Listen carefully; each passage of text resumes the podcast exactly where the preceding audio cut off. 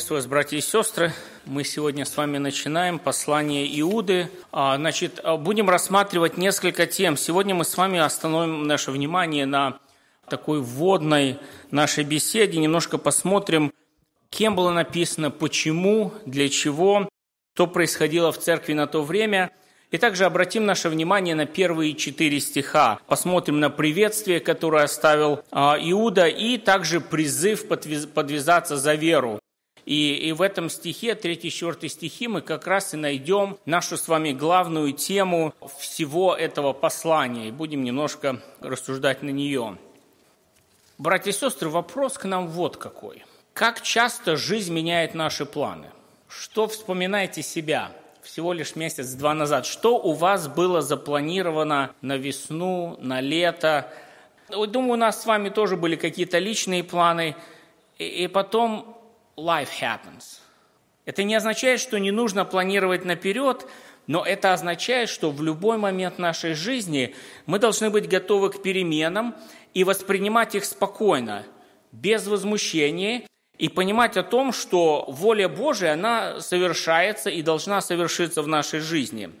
Я не пророк, но, братья и сестры, может быть, даже некоторые из вас со мной согласятся, что читая Писание и понимая, что мы все-таки живем в последнее время, я нисколько не удивлюсь, если нам с вами предстоит стать свидетелями такого букета событий, которые не переживали несколько поколений до нас вместе взятых. Поэтому не удивляйтесь, считайте вот этот коронавирус своеобразной такой тренировкой и предварительным звонком. Нет, не для других, для нас.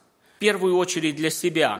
Иаков в 4 главе в своем послании говорил так, «Теперь послушайте вы, говорящие, сегодня или завтра отправимся в такой-то город, проживем там один год и будем торговать и получать прибыль. Вы, которые не знаете, что случится завтра, ибо что такое жизнь ваша?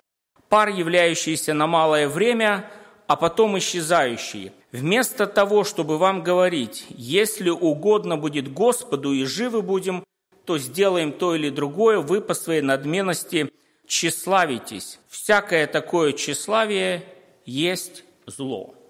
Потому мы и говорим о том, что жизнь нужно воспринимать спокойно, понимая, что Господь совершит все, что Ему нужно совершить. И на этом точка. Не больше и не меньше. И, и вот смотря на это послание Иуды, мы вдруг находим с вами то, что он хотел писать об одном. В его мыслях а, он планировал писать на одну тему, но говорит о том, что события вот тех дней, в которые а, находился Иуда, они заставляют его говорить о чем-то другом. Он говорит, я хотел писать вам об общем спасении, но вижу, что нужно, несмотря на реальные жизни, говорить о другом. И когда мы с вами попадаем в различные ситуации, нам свойственно говорить на темы, которые нас беспокоят, которые нас актуальны. И это далеко не означает, что у нас всегда будут ответы на эти вопросы. Но это делать нужно, то есть нужно это делать поддерживая друг друга и, естественно, молясь Господу. И Луки в 21 главе так и говорит о том, что когда же начнет это сбываться, тогда восклонитесь и поднимите головы ваши, потому что приближается избавление ваше. Братья и сестры, когда мы вот смотрим на эти последние события, Писание, в принципе, призывает нас радоваться. Оно говорит о том, что приближается избавление ваше. Не печаль, не какая-то горечь, не, не что-то темное. Он говорит, восклоните головы, то есть посмотрите на небо, поднимите взор земли и избавление ваше приближается. И это послание, оно было также написано в нелегкое время, написано в такое время, как мы его называем emergency, и ситуация на тот момент в церквях действительно складывалась критическая. И вот это положение дела, оно заставляет Иуду написать это письмо, где он призывает христиан твердо стоять за веру.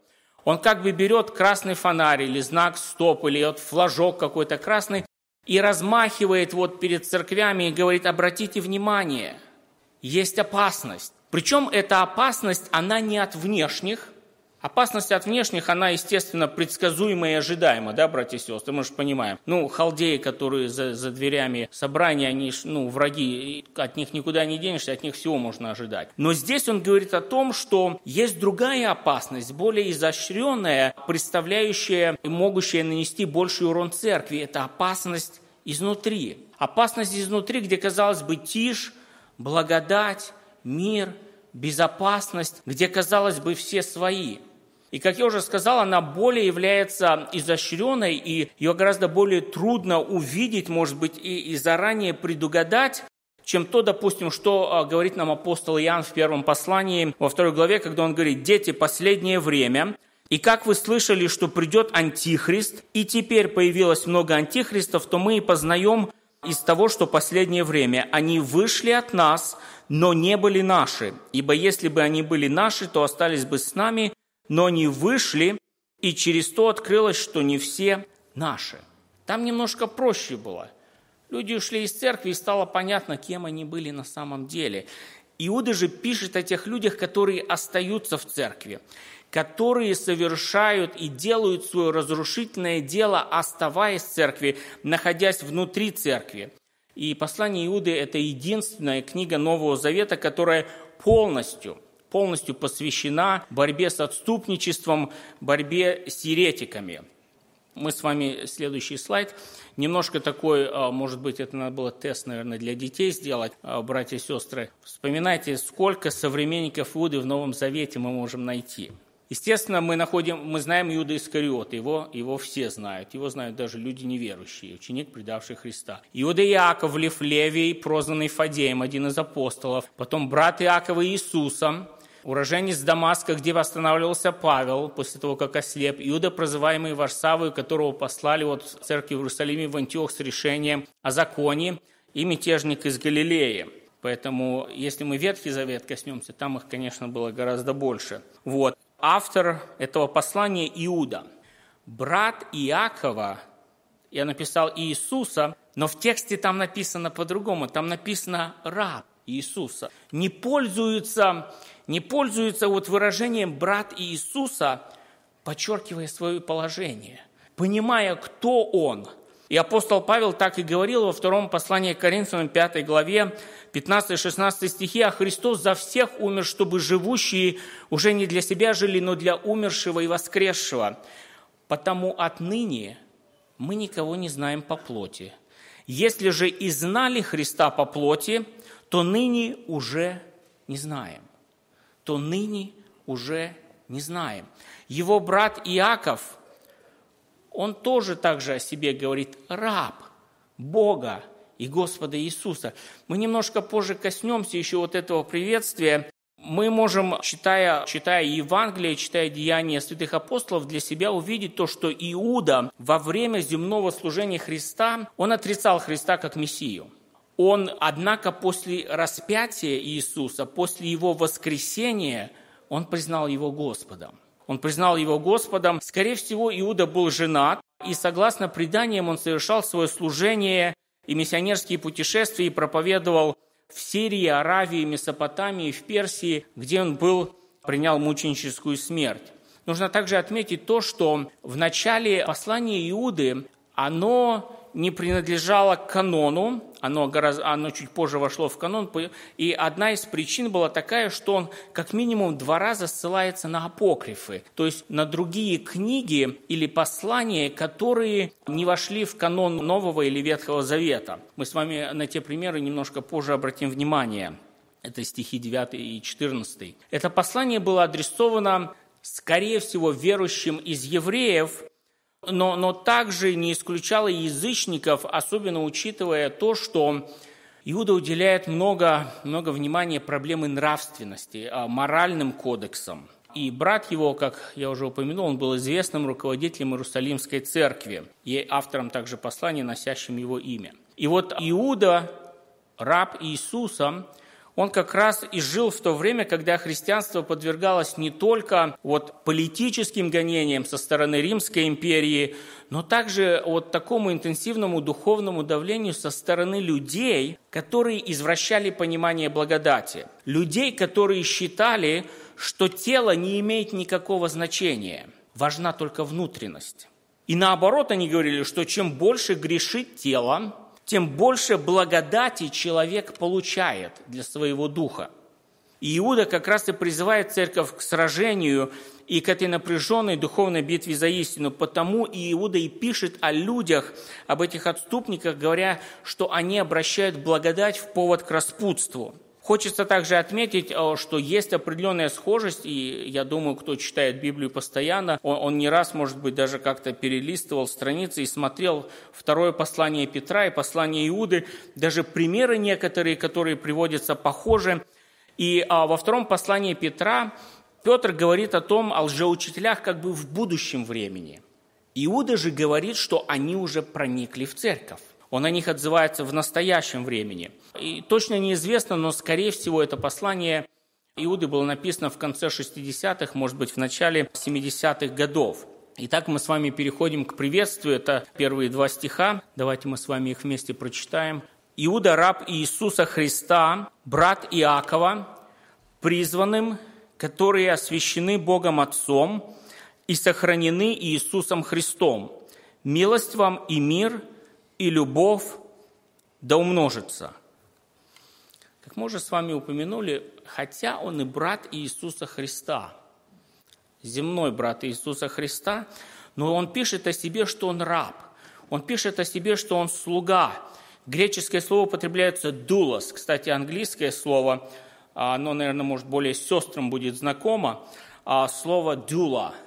Оно произошло от этого же слова, для тех, может быть, кто не знаком с этим словом, это означает, как правило, женщину, человека, которая помогает принимать роды часто на дому. То есть она как бы вот эту роженицу как раз проводит через весь этот процесс родов. Она служит ей, помогая принять этого младенца в мир. Это то, что означает э, в наше время слово «дула» здесь, э, э, в Америке.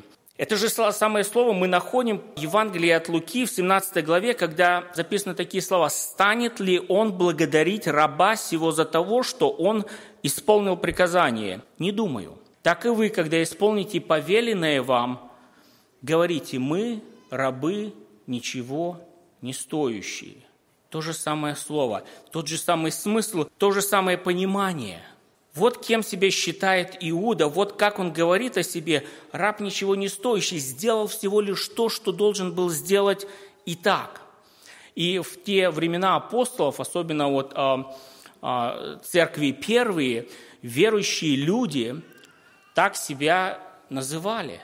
Они себя так называли, это был их титул – и это показывало их принадлежность к Господу, показывало, кто у них Господь, кто является Богом над ними. Это также показывало то, что для них земное несущественно. Когда они себя называли таким, и, именно вот это понимание многих в Иерусалиме как раз и, и побудило к тому, что они продавали свое имение и приносили деньги к ногам апостолов. Они показывали этим, насколько дорог им Христос. Они показывали этим, что это тот Бог, ради которого они от всего отказались, ради которого они готовы терпеть лишение, страдания и даже смерть. Вот такое понимание было раба. И, и братья и сестры, ну, смотря на наше время, насколько мы далеки от таких титулов. Сейчас, наверное, в моде немножко другие титулы, да? Президент, директор, председатель, доктор – магистр. И я не против тех званий, но мы иногда с вами, мне кажется, даже не хотим рабами стать, отходя от активного служения, и придумали, и придумали звание почет. Что все равно не раб, но почет. И людей даже иногда представляем, вот бывает даже вот такую визитную карточку дают, а там титулы не умещаются. Нужно переворачивать карточку, чтобы все титулы уместились. И иногда говорят, вы же не забудьте все упомянуть. Вот. И президент тот, и директор тот, и это, и третье, и десятое. Иногда мы как бы даже а, говорим о людях, представляя их, вот он внук того, или сын того, или брат того. А у меня вопрос такой, ну и что с того? А какое, как бы, что ты сделал? Да, это была заслуга и подвиг твоего отца, твоего дедушки, твоего прадедушки. Но почему это тебя лично делает лучше других? Почему ты тот титул берешь? Почему ты не хочешь просто называться верующим, просто христианином? Иуда здесь, он не говорит о себе, я брат Иисуса Христа. А это то звание и тот титул, братья и сестры, с которым мы никогда не сравнимся. Никто о себе такого сказать не может. Но он о себе говорит, я раб. Я вот тот слуга, который сделал то, что должен был сделать. Рабы ничего не стоящие. Вот так он пишет о себе здесь Иуда. Раб и весь разговор. Все. Вот так он о себе говорит. И это правильное положение. Это правильное положение пред Богом и любви. Мы дальше видим о том, что он говорит, это призванным. Призванные – это не только те, которых Бог призвал, пригласил – Призванные – это те, которые откликнулись на этот призыв. Это те, которые сделали шаг навстречу Господу. Это те, которые следуют за Господом. Это те, которые послушны Ему. И апостол Павел так и говорит Римлянам 8 главе с 29 стиха, «Кого Он предузнал, тем и предопределил быть подобными образу Сына Своего, дабы Он был первородным между многими братьями. А кого Он предопределил, тех и призвал. А кого призвал, тех и оправдал, а кого оправдал, тех и прославил. Он говорит о том, что вы, вы освящены. Во многих э, текстах, особенно, может быть, молодежь, кто читает Библию, там часто мы встречаем, э, может быть, слово не то, которое вы ожидали э, в смысле освящения, а слово «белав», то есть «возлюбленные», «любимые». И, и здесь слово, которое мы с вами находим и встречаем, это, это причастие от хорошо нам знакомого греческого слова «агапы». Это то, что мы здесь находим. И действительно, мы, мы, мы возлюблены Господом. Это показывает особую любовь к нам. И, и, слово, э, и слово то, что освящены, оно не является тоже неправильным. Через любовь Божию мы имеем это освящение. Через любовь Божию, которую Он явил нам во Христе Иисусе, как раз мы имеем это освящение являемся сохранены. Он говорит о том, что вы сохранены, и это слово, очень часто употребляется при описании стражи для охраны объекта. Это то слово, которое мы находим, когда описывается, когда стража, стража охраняла гроб Иисуса. Это то же самое слово, которое мы находим, когда стража охраняла Павла, когда охраняла Петра. Апостол Павел так и говорит, что же сказать на это? Если Бог за нас, кто против нас? Тот, который Сына Своего не пощадил, как и нам не дарует всего, сохраненный Богом. Это действительно великое Божье обетование, которое Он дает нам, сохранить верующих в Него, которые освящены, которые призваны, которые возлюблены, и делать это независимо от обстоятельств. И он завершает это приветствие, говоря, «Милость и мир и любовь да умножится. Милость и мир – это было довольно распространенное приветствие среди иудеев, среди евреев. Но здесь Иуда добавляет еще одно слово. Он добавляет «любовь». И это сразу делает приветствие христианским. Уже не просто как бы иудейским, делает христианским. И когда мы соединяем вот это понимание милость, мир, любовь, когда мы вспоминаем притчу о добром самарянине – когда мы вспоминаем историю с женщиной, которую хотели побить камнями. И тогда мы видим, как вот эта милость, мир, любовь, оно сочетается, компонуется вместе, и оно проявляется в жизни. Вера твоя спасла тебя, иди с миром. Оправдавшись верою, мы имеем мир, мир с Богом. Божья любовь излилась в сердца наши Духом Святым. Вот с такого приветствия начинает Иуда это послание. Вот такое приветствие он призывает на всех. Он называет их освященными и призванными, но себя он ставит на уровень раба, который ничего не стоит. Мы дальше с вами обратим внимание на третий и четвертый стихи, призыв подвязаться за веру. Давайте мы с вами прочитаем, у кого из Библии можете открывать, читать вместе. «Возлюбленные, имея все усердие писать вам об общем спасении. Я почел за нужное написать вам увещание, подвязаться за веру, однажды преданную святым, ибо вкрались некоторые люди из древли, предназначенные к всему осуждению, нечестивые, обращающие благодать Бога нашего в повод к распутству и отвергающиеся единого владыки Бога и Господа нашего Иисуса Христа. Что это за общее спасение – о котором хотел писать Иуда. Это то, что было понятно всем. грамотным, неграмотным, образованным, простым. Это есть возвещение благой вести, это есть возвещение вести, что у нас есть надежда на вечную жизнь. Это избавление от гнева Божьего. Вот об этом и говорил, хотел говорить Иуда. Он хотел просто порадоваться вот этой, вот этой мысли, вот этому спасению, которое мы получили, когда, когда Иисус пришел на землю. То, что он проповедовал, покайтесь и веруйте в Евангелие, общее спасение, то, что понятно, доступно. И давайте мы с вами сейчас посмотрим, кто были такие эти нечестивые люди. И затем мы с вами обратимся к призыву подвязаться за веру и посмотрим, о какой вере идет речь. И вот это говорит о том, что есть некоторые люди, которые предназначены к всему осуждению, и они вкрались в церковь, и это осталось незамеченным для некоторых людей – предназначенные. Перевод вот этого слова «написать о чем-то» или «выявить кого-то задолго до появления» – это не означает, что Бог кого-то предопределил быть лжеучителем и предопределил отправить в ад. Это совершенно не означает этого здесь, когда мы читаем о том, что предопределенные издревле предназначенные к всему осуждению. Это говорит о том, что Бог знал, о том, что появятся лжеучители. Он знал о том, что будет происходить в церкви, и есть наказание для этого. И люди, выбирая сознательно путь отступления, путь лжеучителя, они сами себя, не Бог, они сами себя обрекают на эту погибель и на это осуждение. И апостол Павел также предупреждал нас о таких людях, говоря, «Ибо я знаю, что по отшествии моем войдут к вам кто, братья и сестры?» лютые волки, не щадящие стада. А кому он это говорил? Вспоминайте вот эту встречу. Кто на этой встрече присутствовал с апостолом Павлом?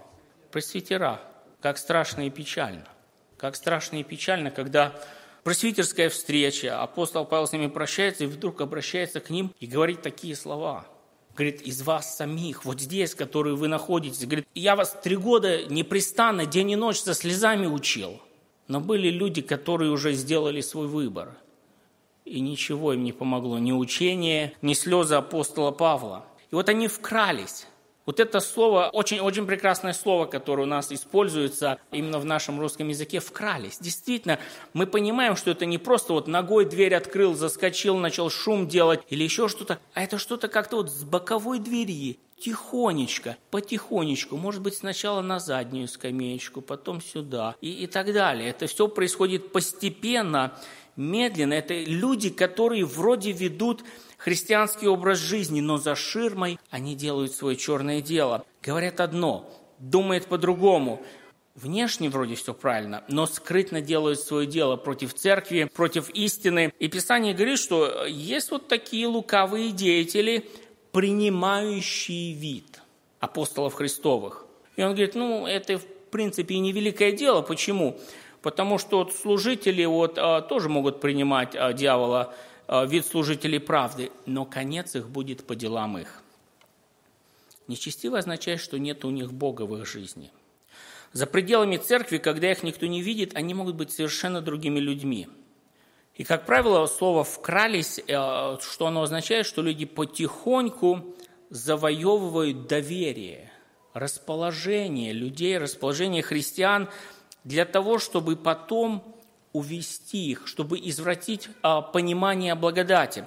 Братья сестры, вот сатанинский вопрос, а подлинно ли сказал Бог? Он прекрасно работает и в наше время. И сатана использует тот же самый вопрос и тот же самый метод и в нашей жизни. А подлинно ли сказал Бог? Когда мы начинаем философствовать и думать, и рассуждать, да вообще, как только мы вступаем в этот разговор, мы уже проиграли потому что в этот разговор даже не нужно вступать и не нужно начинать его. Что это было за ересь, что это было за лжеучение? Мы также находим ответы на этот вопрос. Обращающий благодать – это превращение Божьей благодати в распутство и отвержение единого владыки и Бога Господа нашего Иисуса Христа. Вот это было лжеучение, вот это была опасность, о которой апостол Павел предупреждает, которая возникла изнутри.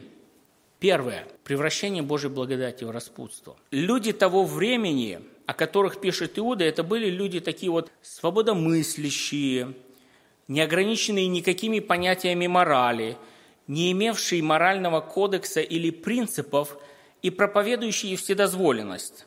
А некоторые как бы исследователи, богословы считают, что это были как бы ранние такие предшественники гностиков. Кто это такие? Это люди, которые верили, что тело – это воплощение зла.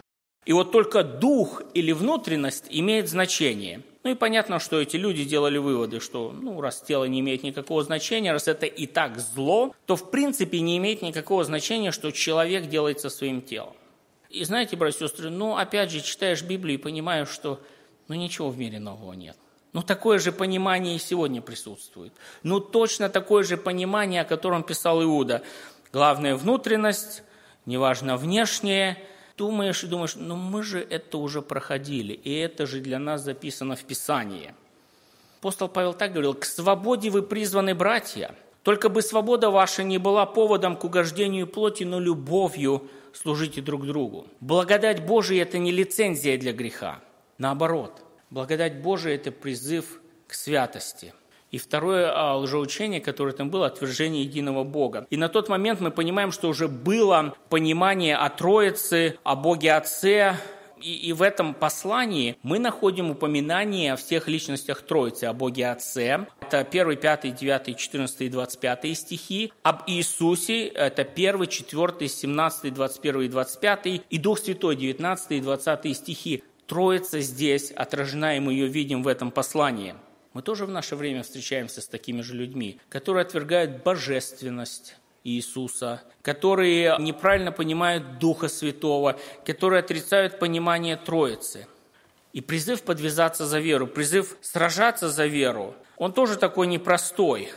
И, давайте мы сначала с вами посмотрим, что это за вера, которая была передана святым. Ну, если вот в нескольких словах заключить, на тот момент – что было известно или донесено до церквей на то время. Хоть и не было Нового Завета, но мы понимаем, что они обменивались письмами, проповеди, апостолы посещали. Это Нагорная проповедь, это все земное служение Христа. Э, это, это слова Христа на, на последней вечере, это его первосвященническая молитва. Проповедь Петра и Стефана. Вот все, что мы здесь видим, это, это те письма, те послания, а, даже вот помните, они отправили к язычникам и сказали им воздерживаться от идола жертвенного, крови удавленной блуда и не делать другим того, чего не хотите. Вот такая простая вера, которая передана нам. Она заключена во всех этих а, Евангелиях, мы ее находим, мы ее видим. И это познание об Иисусе Христе и спасение через Христа.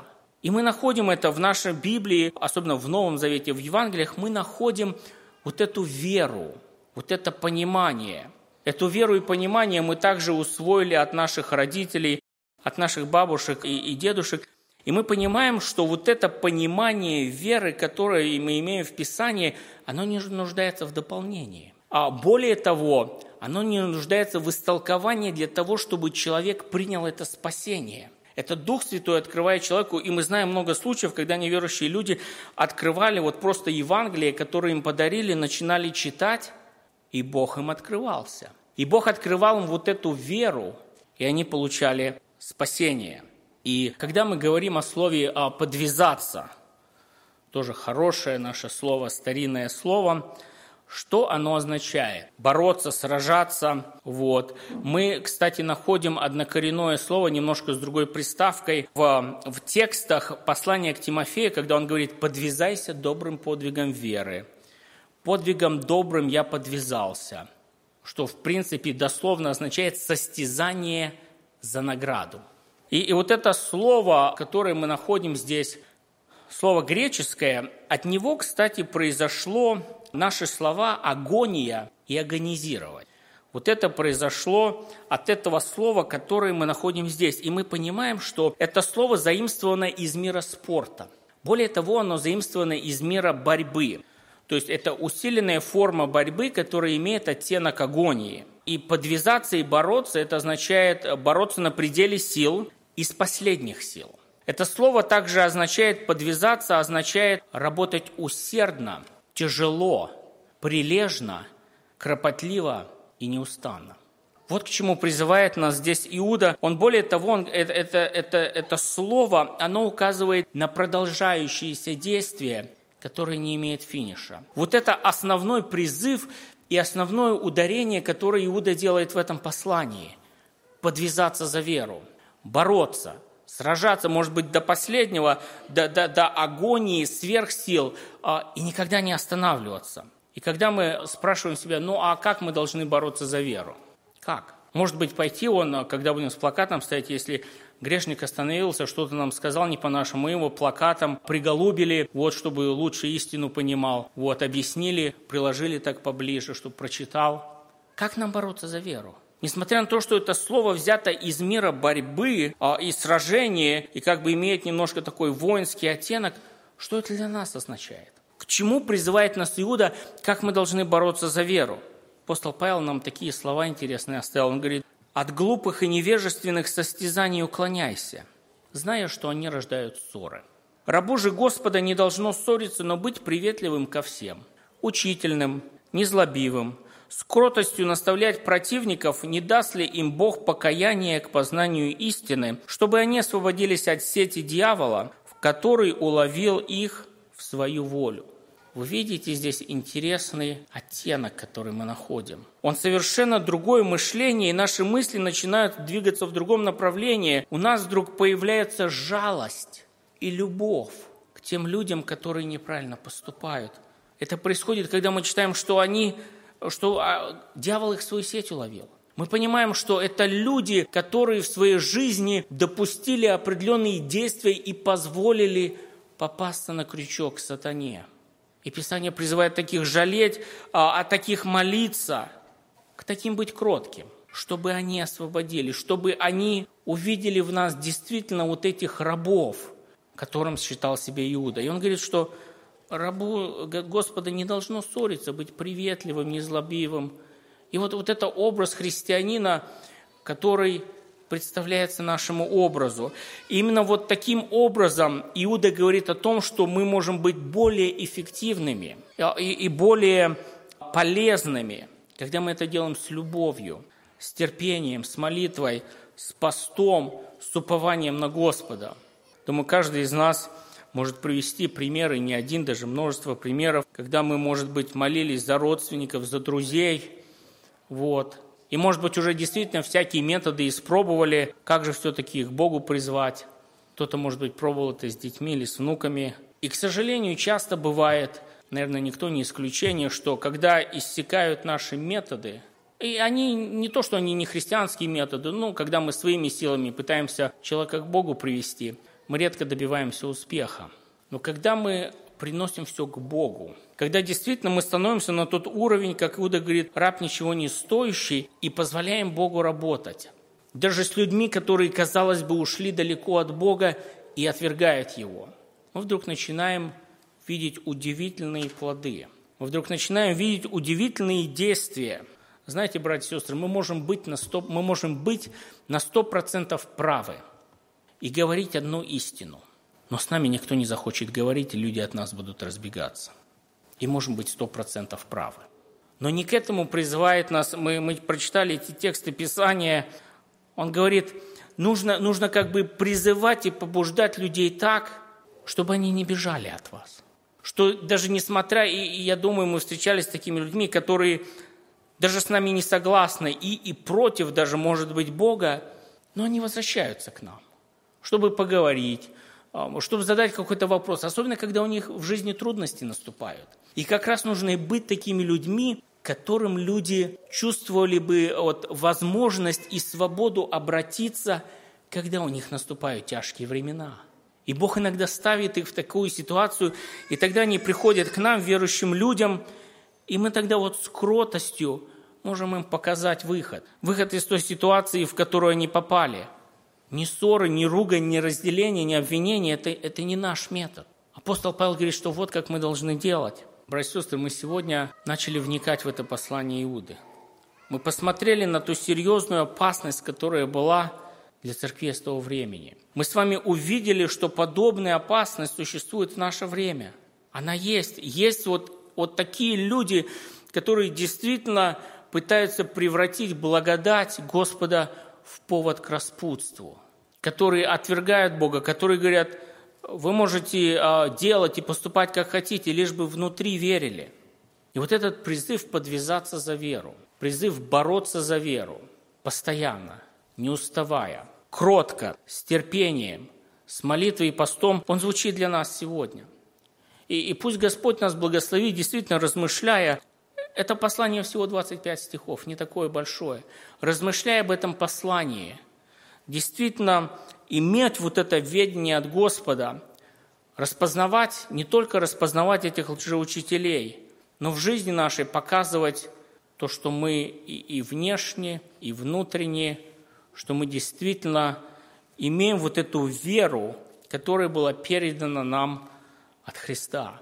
Эту веру, которую мы находим в Евангелии, эту веру, которую мы находим на Голговском кресте, эту веру, которую мы находим в Гефсиманском саду, эту веру, которую мы находим на его последней вечере с учениками. Чтобы мы эту веру проявляли, общаясь с людьми, делали это твердо и непреклонно, но делали это с любовью, делали это с кротостью, с терпением и молитвой. Благослови нас в этом Господи.